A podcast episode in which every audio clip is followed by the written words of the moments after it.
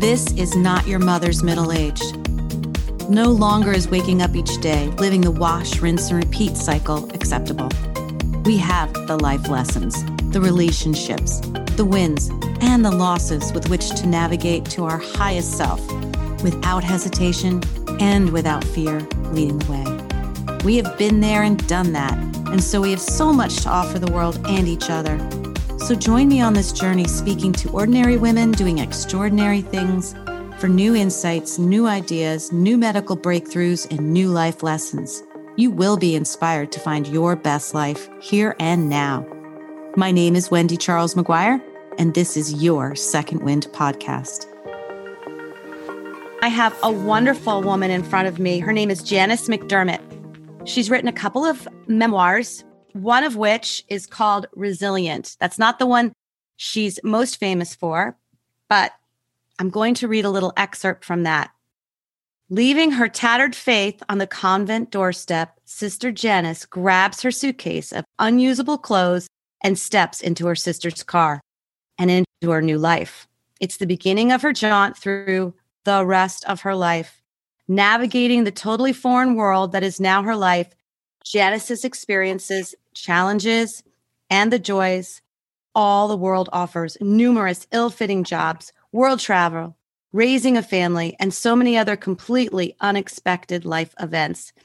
Continuing the journey started in Janice's successful memoir, What Would Your Father Say? Her new memoir, Resilient, leads readers on a highly personal trek toward a life of normalcy and self esteem, and the many surprises life threw her way that even Janice could never have imagined. And her story is so interesting. It has so many twists and turns.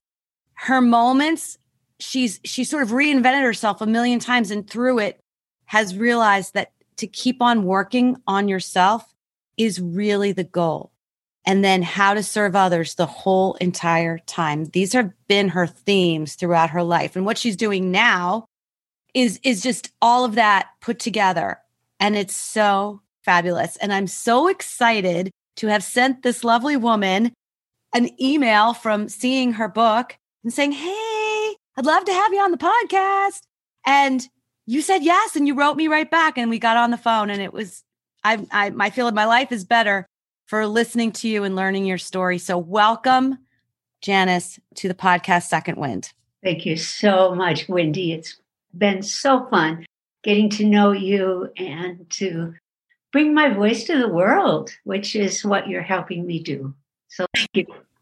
Well, thank you for writing these stories. I can't even imagine. As I was just saying to Janice before we got on, I said, this should be like a television, you know, made for television movie because it reads really well. It reads like something you'd watch, like a Hallmark thing almost. Yes, we'll figure that out.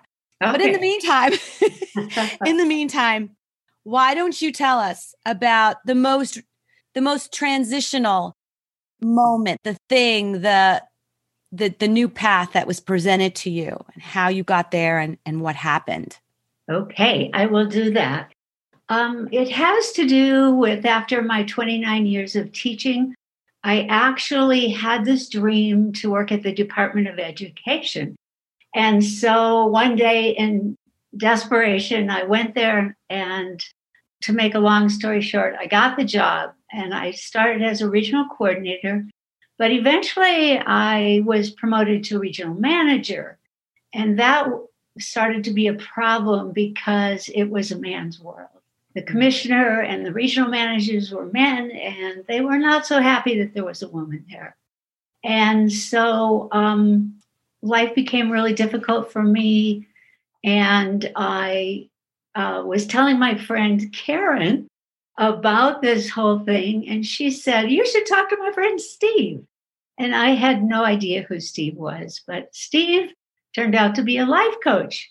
Mm-hmm. And so he really changed my life. He um, was helped me be strong, show up there, talk to the commissioner, ask for what I needed. And in that whole process, he told me that he thought I would make a life, a great life coach, and that he would actually hire me. So I went immediately and I took the training. It took a year for me to do that. And after the year, I had it in my mind that I would leave the department and start coaching. And so that was really so pivotal because um, I had lots of paying clients by the time I graduated. And um, from there, I didn't end up working with Steve, but I started my own life coaching business. How old were you when that happened? Oh my gosh, in my mid 50s for sure. Okay. Maybe yeah. closer to 60. I have been coaching for the last 13 years. And what I've done, what I did initially was to work with the administrators because as a regional manager, I saw that so many administrators, superintendents were either uh, perfect for the job or horrible. And in my position, I could never say, How did you ever get here? Uh, but when I got to coach some of them, I it was called lead, I called it leadership coaching, and I got to work with teachers and administrators and superintendents, and that made a huge difference. Wow! Before we unpack your okay. your who is Janice, you end up ever coaching any of the people that gave you a difficult time? Um, that's a great question. I want to say that the the men that I worked with never gave me a difficult time. They were just passive and compliant, like whatever. Mm. Because I would ask them, Have you seen how the commissioner treats me?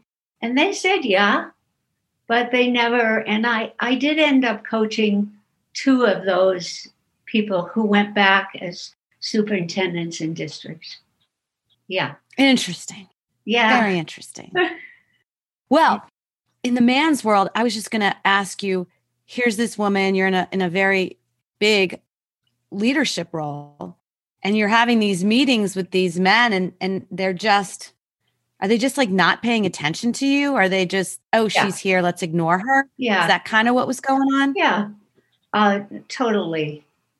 Here's what I want to focus on, and we are always free to decide what we want to focus on. I learned so much there.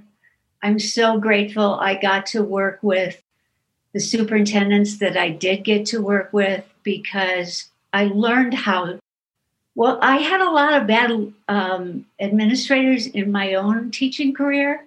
So I had a clear idea of what strong leadership looked like. And the most successful superintendents actually paid attention to what I said. And they were hmm. very successful. They got really strong. And um, I think we're really proud of their work. So oh. at some point, I decided you know, I've been out of teaching for a long time and it felt like my coaching needed to take a new direction. Okay. Well, now we know what you're doing and we kind of have that idea of a little how you got there. Let's unpack this marvelous, twisty, turny journey that is your life. Let's let's go back. Okay. Unpack it for us. Okay. Um, do you want me to talk about my early t- years? Um, well, yeah. I mean, I think that has a lot to do with with how where you started and and where you came from. So you were uh, uh, born to. So my parents were mm-hmm. engaged for ten years. They finally got married in their mid thirties. They had five children in nine years. And my father died of a massive heart attack when I was seven. And my mom pretty clearly said she didn't want any children. She told us that. And then she was stuck with five children. And I think stuck is the operative word. Uh, she didn't ever feel that she had the strength or the ability to have to be a good mom. I think is why she didn't want children. So, anyway, with my father's death, my mom uh, got sick. She got tuberculosis within a year. And uh, there was no one really to take care of us. So we went to an orphanage. My baby, my brother was too young. They didn't take babies. And so he went to live with an uncle in Chicago. But we eventually came back from that experience. And the social workers, I'm now eight, and my sister's 10. And she tells us that we really have to work hard because our mom's been sick for a long time to keep this family together. So we um, did work really hard. My mom, you know, really taught us to cook and do all the things, do the laundry, clean the house. Um, but within a short amount of time, my mom got sick again. She had a relapse. And we went to foster homes, all of us to different ones. My littlest brother went with my sis- oldest sister. He was still little. But we all were in different places, and for another whole year, we were in these foster homes. Yeah. Well, so, and when you were with your whole family and your mom, it's not like it was easy. No. There wasn't a lot of money. You had to learn how to do without. And in your book, you even write about going to the bakery. Can you tell us a little bit about that? Oh my gosh, I can't believe that you picked out that story. Um, well, my mom always made us homemade bread, and I we we really wanted Peter Pan bread or sunbeam bread, baked bread, and I was always so embarrassed to go to school with my homemade bread because everybody had the really even cut bread. So anyway, at the bakery, um, we would pick up these bags that were really meant for pigs. It said not for human consumption. But we would just be so excited to pull out, um, dump out all the bread. And if there were sometimes rolls or um, donuts or stuff that they had stuffed in there, everything was sort of packed in there. So, but we would always straighten out all the bread and um, mm. just to have something like sweet that was bakery made was such a great treat for us. Your treat, yeah. So and this is all the stuff that they couldn't sell. Right, right. It was day old. It was meant for the farmers. Oh. Farmers came in and got that. Wow, but that was like your icing on your cake. Well, we lived. We were on um, welfare, and my mom was a teacher in a one room schoolhouse. So she um, didn't make hardly any money and she was an incredibly honest person. So even if she did a, just a little bit of sewing or something, she would report that she had made that little bit of money. So anyway, uh, life was not easy. But when I got to the foster home, what I what all I wanted to do was go home. And I was sick that whole year, and my foster mom would take me to the doctor. And I remember so clearly sitting there on the exam table and the doctor saying, You can't really find anything wrong with me. And I would say, How come you guys don't get it? I just want to go home. I want to be at my home. I don't want to be here. Wow. I mean, you were literally homesick. I was. And yeah. why I wanted to go back to that life that was so difficult, it, you know, it's given me so much insight into foster care and uh, even living in that orphanage. Like I kept saying to myself, I'm not really an orphan because I know my mom's going to come for me sometime. Yeah. And you had said that even from when you were real little, you remember now you can coin it little hits of intuition that have always been tapping on your shoulder. Yeah. Which is a very common theme through a lot of these second wind conversations. So there's a lot of intuitive connecting of the dots and and listening to that. Yeah. So you finally now you're a teenager and you have to leave the house. Did you you left the house early, didn't you? No, I turned 18 and my mom had, okay. She had said to me, um, you know, I'm not going to get money for you anymore. You have to make a decision about what you're doing. And I didn't have the best relationship with my mom. So I never even told her what my plan was. And she was starting to get really nervous. Like, what are you going to do? And I had already signed up to go to the convent months ago. The convent. Yes. That's drastic. That's pretty drastic. yeah. pretty drastic. And, and I said, Well, did you have boyfriends and stuff? You said, Yeah, I had a boyfriend. I thought I was in love, but I signed up for the convent. Oh, yeah. I know his name was Francis, and I used he used to say to me, What are you thinking? And I'm like, I know you would not understand this because I feel like I have a calling to go to the convent. And part of my thinking was that I really um, had no other options. My mom had always said, You've got mm-hmm. to get a good education. That's their only way out of poverty. So, part of my story is about the educational system. And I'm actually reading a book by Oprah and this man, uh, doctor, that she had on her show uh, called "What What Happened to You?" And I think if the adults yeah. in my world, especially the educators, would have said, "What happened to you?" instead of "What's wrong with you," um, I think my life would have been so different. Wow. But I always, even when I was a senior in high school, I was sitting in the very lowest class, the C class, where I had to fight to get to take algebra or geometry, or um, they would say things like, You are probably going to end up as a secretary. So you should take typing. Um, I say, No, I need a language. I need, you know, so I was always fighting the system to let me do more. So actually, in my book, I write about in fourth grade which was the first year that I was back at my home school. I I remember sitting in Mrs. Casper's class and saying, um, I'm going to grow up and be the kind of teacher I need desperately now. In that class, she was so angry that I couldn't remember my times tables. And I desperately uh, needed someone to be empathetic. I had just been gone. I'd lost my father, my mom.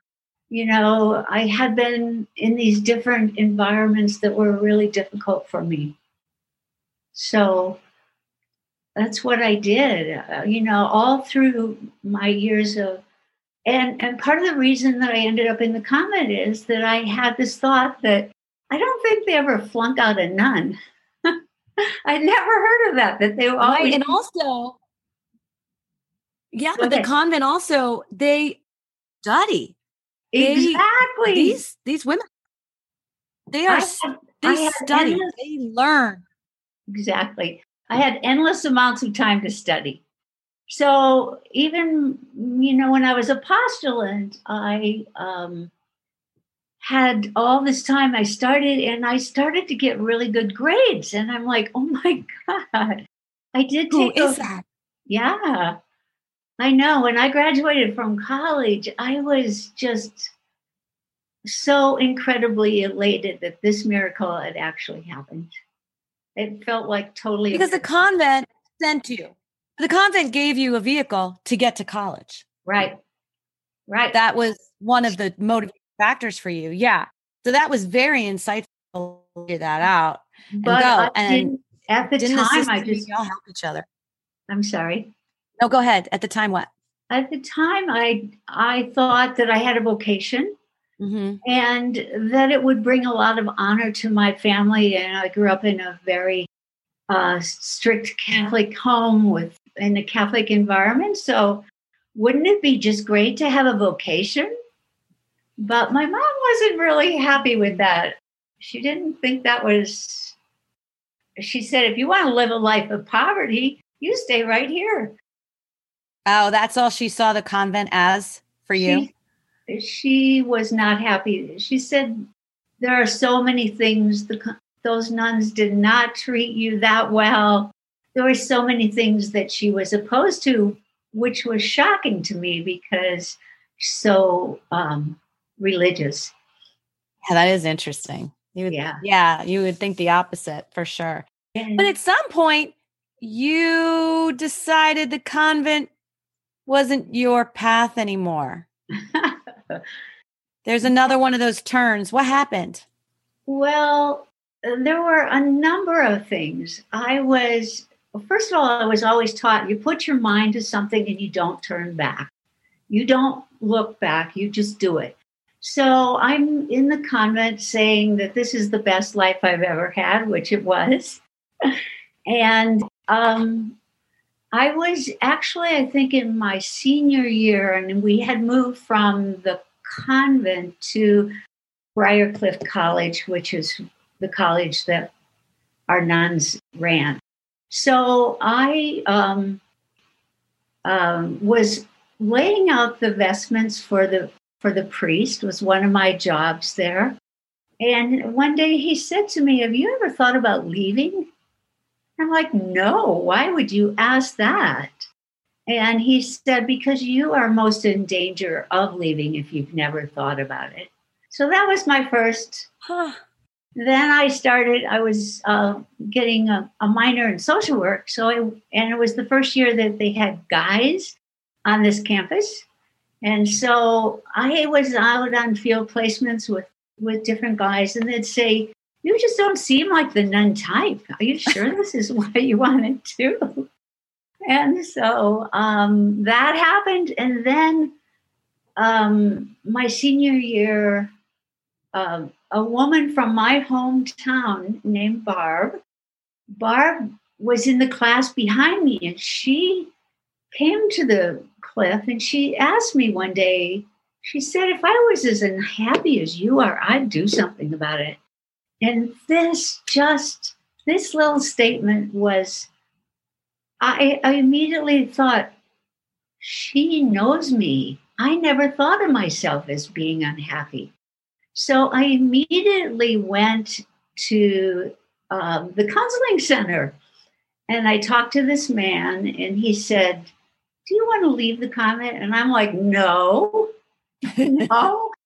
And then he said, Well, I want you to think about that and then come back in a week. So he talked, we talked about other things, but this was the second, you know, the second time and the third time he kept asking me, Do you want to leave? And every time uh, maybe the third or fourth time I said, Well, it might be nice to leave, but I can't leave. And so then he said to me, You can leave. You needed that permission. Yeah. Because, can- like you, I was brought up, you do something, you see it through. You don't just Right. quit in the middle. you don't look back. Right. Right. Right. See it through. So you didn't even think you could leave Right. if you wanted to. So it wasn't even in your in your radar, so to speak. Right. So I would go back to my little um, cell, we called them, the tiny little room, and I'd just lay in my bed and imagine what it would be like. And I just found myself elated. Oh, really? I was just like, oh my God, I'm never going to be depressed another day in my life. I can get myself out of here. So interesting So- though that you didn't even know that you were depressed until somebody else told you you were depressed. Right, right. So interesting. Okay. Yeah. And you expand upon that in the book. And I, I suggest everybody go get the book Resilient so you can read the story. We are just scraping the surface here. Um, but so you now you finally go through the the different avenues you have to do to get out of the convent, and you're like, woohoo, now my life is gonna go gangbusters. And then what happened? Well, um, I had already signed up for a teaching job in a in a town close to my hometown in Iowa. I taught there for a year, but I was teaching in a um, school that was. I felt like I needed to be with kids who were in poverty, so I. Um, one of my dreams now, I don't know where this came from, but one of my dreams was to hitchhike in Europe. And since I had been locked up, I felt locked up for five years, I would make that dream a reality. So that was like, I quit my teaching job just a couple days early and uh, took off and hitchhiked in Europe with another friend who um, had been in the convent with me. And I knew she knew how to speak French, and I knew she had already been to Europe. Oh. So this was a grand adventure. So we did that. I came back, and I had already gotten a teaching job in a city, a town outside of Chicago. So that's where I ended up. And eventually, that's where I met my husband. And um, he's been the love of my life. He has that's loved amazing. me back to health. There you go. what I always say. Yes. So, so you ended up teaching and you just kept teaching and teaching and growing and growing and being recognized for your teaching and you kept getting promoted and then you it brings us to where the gentleman that promoted you for your last teaching job or administrative job was dying right. unfortunately. Yeah. and he's the one who said i uh, i want you to take my position. Right. And his position was in the in the boys club so to speak. Right. So you were thrust into that position with yeah, all the he, he was actually the first boss that I ever had that truly believed in me. He thought I could do anything. I started out just as a coordinator working in his region. Mm-hmm. And in the end, when he was dying, he said basically his thought was, I have nothing to lose. I'm I'm leaving here and you've been doing my job all these years. Because right after I started, he got promoted to be assistant commissioner. Assistant so, commissioner. Okay. Yeah. So I did that job for a long time without getting paid. Really? Yeah. Why With, didn't you get paid? Uh, I got paid my coordinator job, but not the regional. Oh, okay. Yeah. You're doing it without getting the. Yeah. And I was pretty fine with that. I had other women who ha- had started to work at the department say, You're being used and abused. And I always felt like um, I was just glad to be learning. I was in a position where I could be of service mm-hmm. to the superintendents in the regions where I was working. And I loved that work. I really love getting to know the districts, getting to see. Um, my question when I went to the department was how could, because I worked in the Denver public schools and I worked for a long time in the Milwaukee public schools. Why are we working so hard and not really getting the results we want? And, you know, I had this feeling always that it had to do the bottom line was the poverty, the deprivation of the children that we worked with. They came in at such a deficit, but I took the Montessori training because I loved uh, having Montessori be available for inner city kids, for kids who could never afford to have to do that. So, you were trying to bring like a new way of of learning to them? Well for 3 years i taught just the way i was taught and i was like oh my goodness that i can't be doing this to these kids. I oh, have okay. to find a different way. Like i one day i heard myself saying take out your spellers we're going to have a we're going to have a quiz you know the, all the stuff yeah. that um, was so difficult for me when my my body and my mind was somewhere else worrying about how we were going to get food worrying about how my mother was you know so depressed. Um, how could i make her happy which was such a trap for myself. Yeah that's a that's a heavy that's a heavy burden.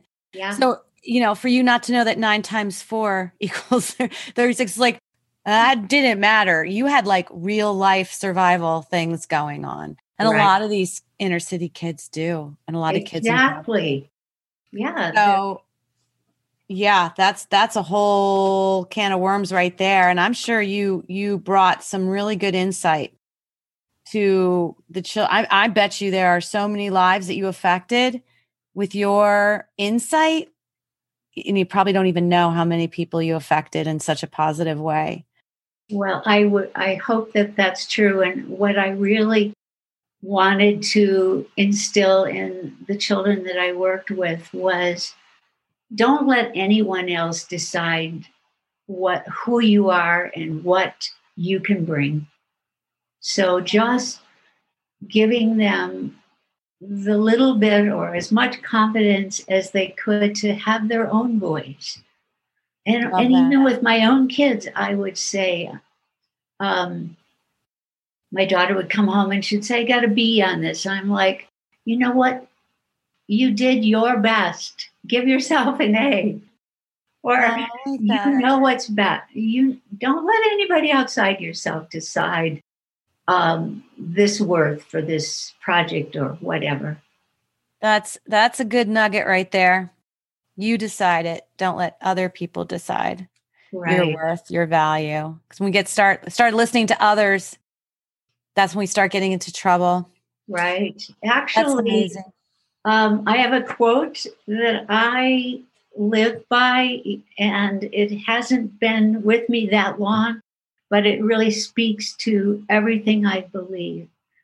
It says, You cannot be a pleaser of others and a maintainer of your own alignment at the same time. They just don't go together.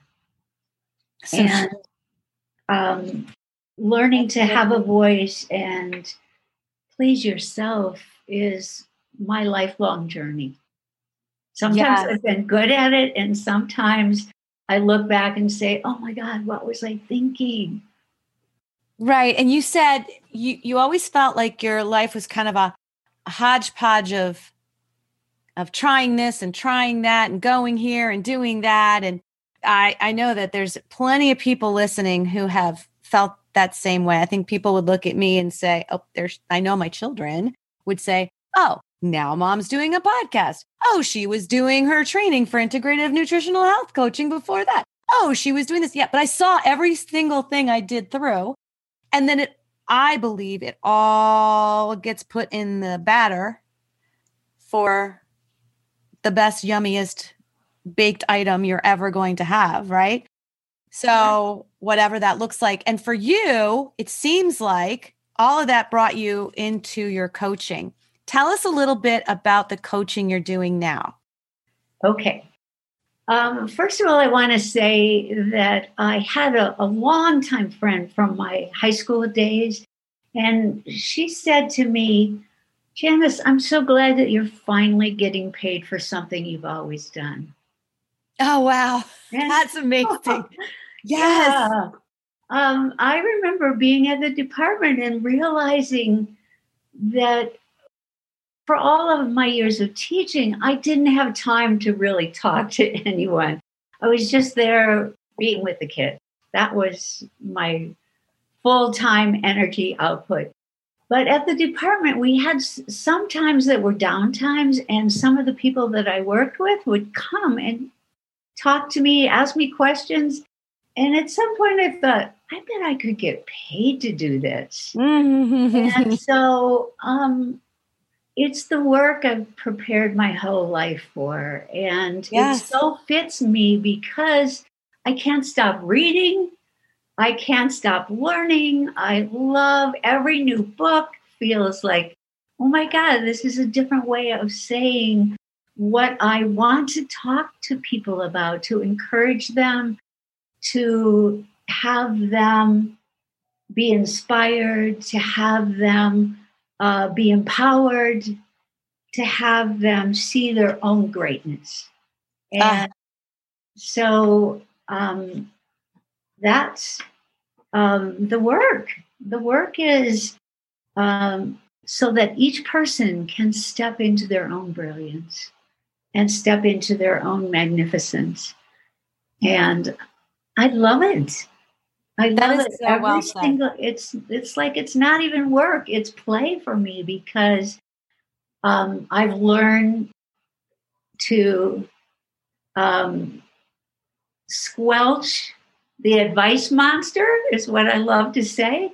It's not about giving advice. Every single person knows their uh, own process, knows their own, the skill of being a really great life coach is being able to ask the questions like, does that story really work for you? Or what's really up for you that um, is asking to be born?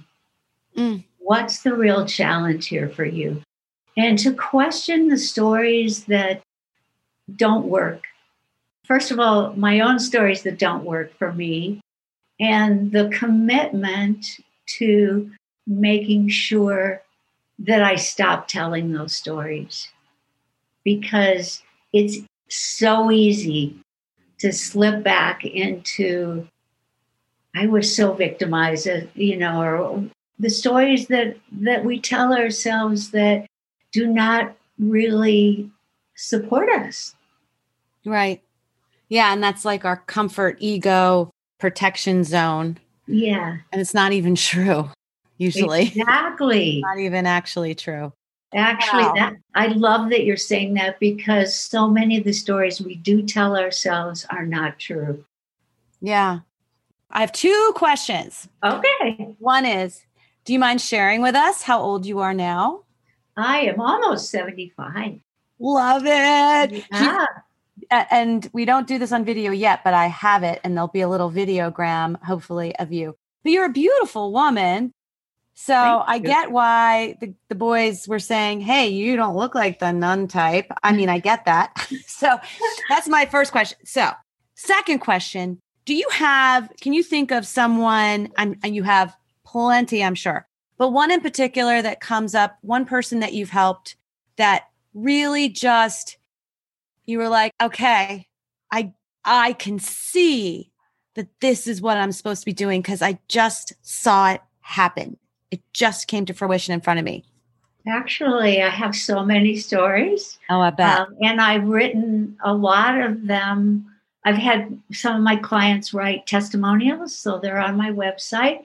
But I think I will talk about one uh, young man who came to me and he was depressed. He was in a dead end job he told me he had such a bad childhood. His father abandoned him. He could never be a husband. He could never be, he could never have a child. And his work, he was stuck in a very dead end job. So, um, through our work together, um, when I finally had to say goodbye to him, he had achieved every single goal that we had set out. He had a really high paying job. He had married his sweetheart. He had a baby. Oh, wow. yeah, he was just um, so happy with his life. That's amazing. And he that- said, You know, I, you've given me all the tools to continue to create the great life that I now have. Right. Because you were saying it's already within us. It's just a matter of finding it, kind of like right. peeling the layers away to get to the truth. And then how to help people express that truth, follow that truth through, not get not get stopped up at the first hurdle. Because so many people, you and I were talking, they get to the first hurdle of, oh, I want to start a podcast. Oh, well, that's really technical and I don't know who I should call. So maybe this isn't a good idea right? It's so easy to do. Right. And you help people just barrel over those hurdles. They weren't that big anyway. Once you get past them, you're like, oh, that was nothing. Right. And and then you have more strength to keep moving through the next series. And life is just a series of hurdles and challenges yeah. and ditches and whatever you want to call them. If you had something to leave us with, a nugget. Oh my goodness. Um, well, on my wall, I have a quote from that I always say from one of my clients. She made this for me. It's from a book called Whatever Arises, Love That. Mm. And I am challenged with my own life to um, make sure that no matter what is happening, uh, I see we go along pretty steady, and then something happens that you know throws us way off. So I keep saying that to myself: whatever arises, love that. We all need more love, not less. Whatever arises, love that. Right. That's fantastic. Yes. Who can't use that on a daily basis? Right. I right? actually all, also really want to say to you that I've always had my own coach who mm. is an amazing person pushing me forward to look at my own stories and to um, just sometimes I think she's a little brutal, but she's really not. She's just like telling me the truth about whatever story I'm creating. So um, I, I just want to say that that coaching for me has made all the difference in the world. Yeah, and it's interesting. The people that um, I've had in, interviewed here, had conversations with, all of the coaches and a lot of the people that are already established, if you uh-huh. will, um, all have coaches. Yeah. It's really interesting. The coaches have coaches. Yes. So interesting. And I think it's it's not a bad idea. And the fact that you had seen, I mean, what year was it when you started seeing Steve? Um, let me think. You say the 80s? No, no, no, no. Um, it was my last years at CDE. So I left in 2008. Oh, okay. Okay. Yeah. So from that time on, okay. I've always had my own coach. Okay. Because there really weren't any coaches in the 80s, anyways. No. No. And 2008. 2008. But that's still early in yeah. the coaching world. Like it's it's pretty popular now. Yeah. But you you had insight. Your friend had insight to send you to Steve. Yeah, I'm so grateful to her. Yeah, these little things that people pop into our lives and and take us down another path that that we need to pay attention to. Absolutely. Uh, and I I want to say I've been blessed with so many people like that in my life. Yeah. Yeah, And when we sit back and look at who came along and when and how that impacted us, it's pretty it's pretty incredible. Absolutely. And I can't honestly just say it's about luck or no coincidence. It's not. It's bigger, no. better. I always say that um, it's not very powerful to think that it's about luck. Mm-hmm. It's really about uh, using your imagination and visioning to know that you want something more. Like at this point in my life, I knew I needed to revive my coaching business because um, I had I had felt complete about my education, uh, my work in education, even though I still would, you know, I'm still open to working with educators. Um, I've really rebranded myself as a transition coach because when I look at my life, so I needed so much help along the way with transitions. Mm, it's a really good way to say it. And the fact that you're not just like, oh, here I am. I am just about 75 and I should just retire. I mm. should just kick it back and hang out, but you're not.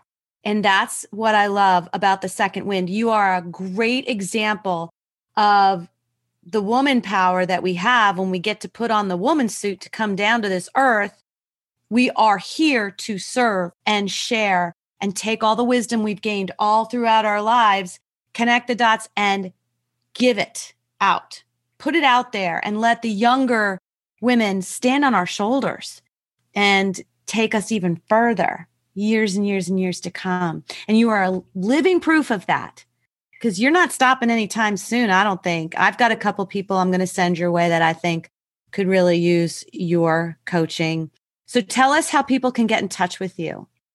Well, my website is www.janicemcdermott.com. And um, you'll find out everything. You can message me from my website.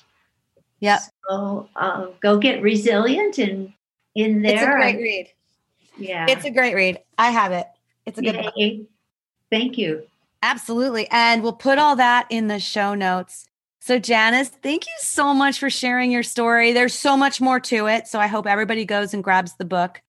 And until next time, breathe in your second wind. Thank you for listening today. I hope that something you heard made you smile, made you think, and made you feel. If these incredible stories empowered you, awakened you, or left you feeling inspired, make sure to share with a friend and write us a review on iTunes so we can continue to change lives through this content. Make sure you tag us while you're listening on our Facebook group, My Second Wind, or hit the link in the show notes to join the conversation. Until next time, go ahead and breathe in your second wind.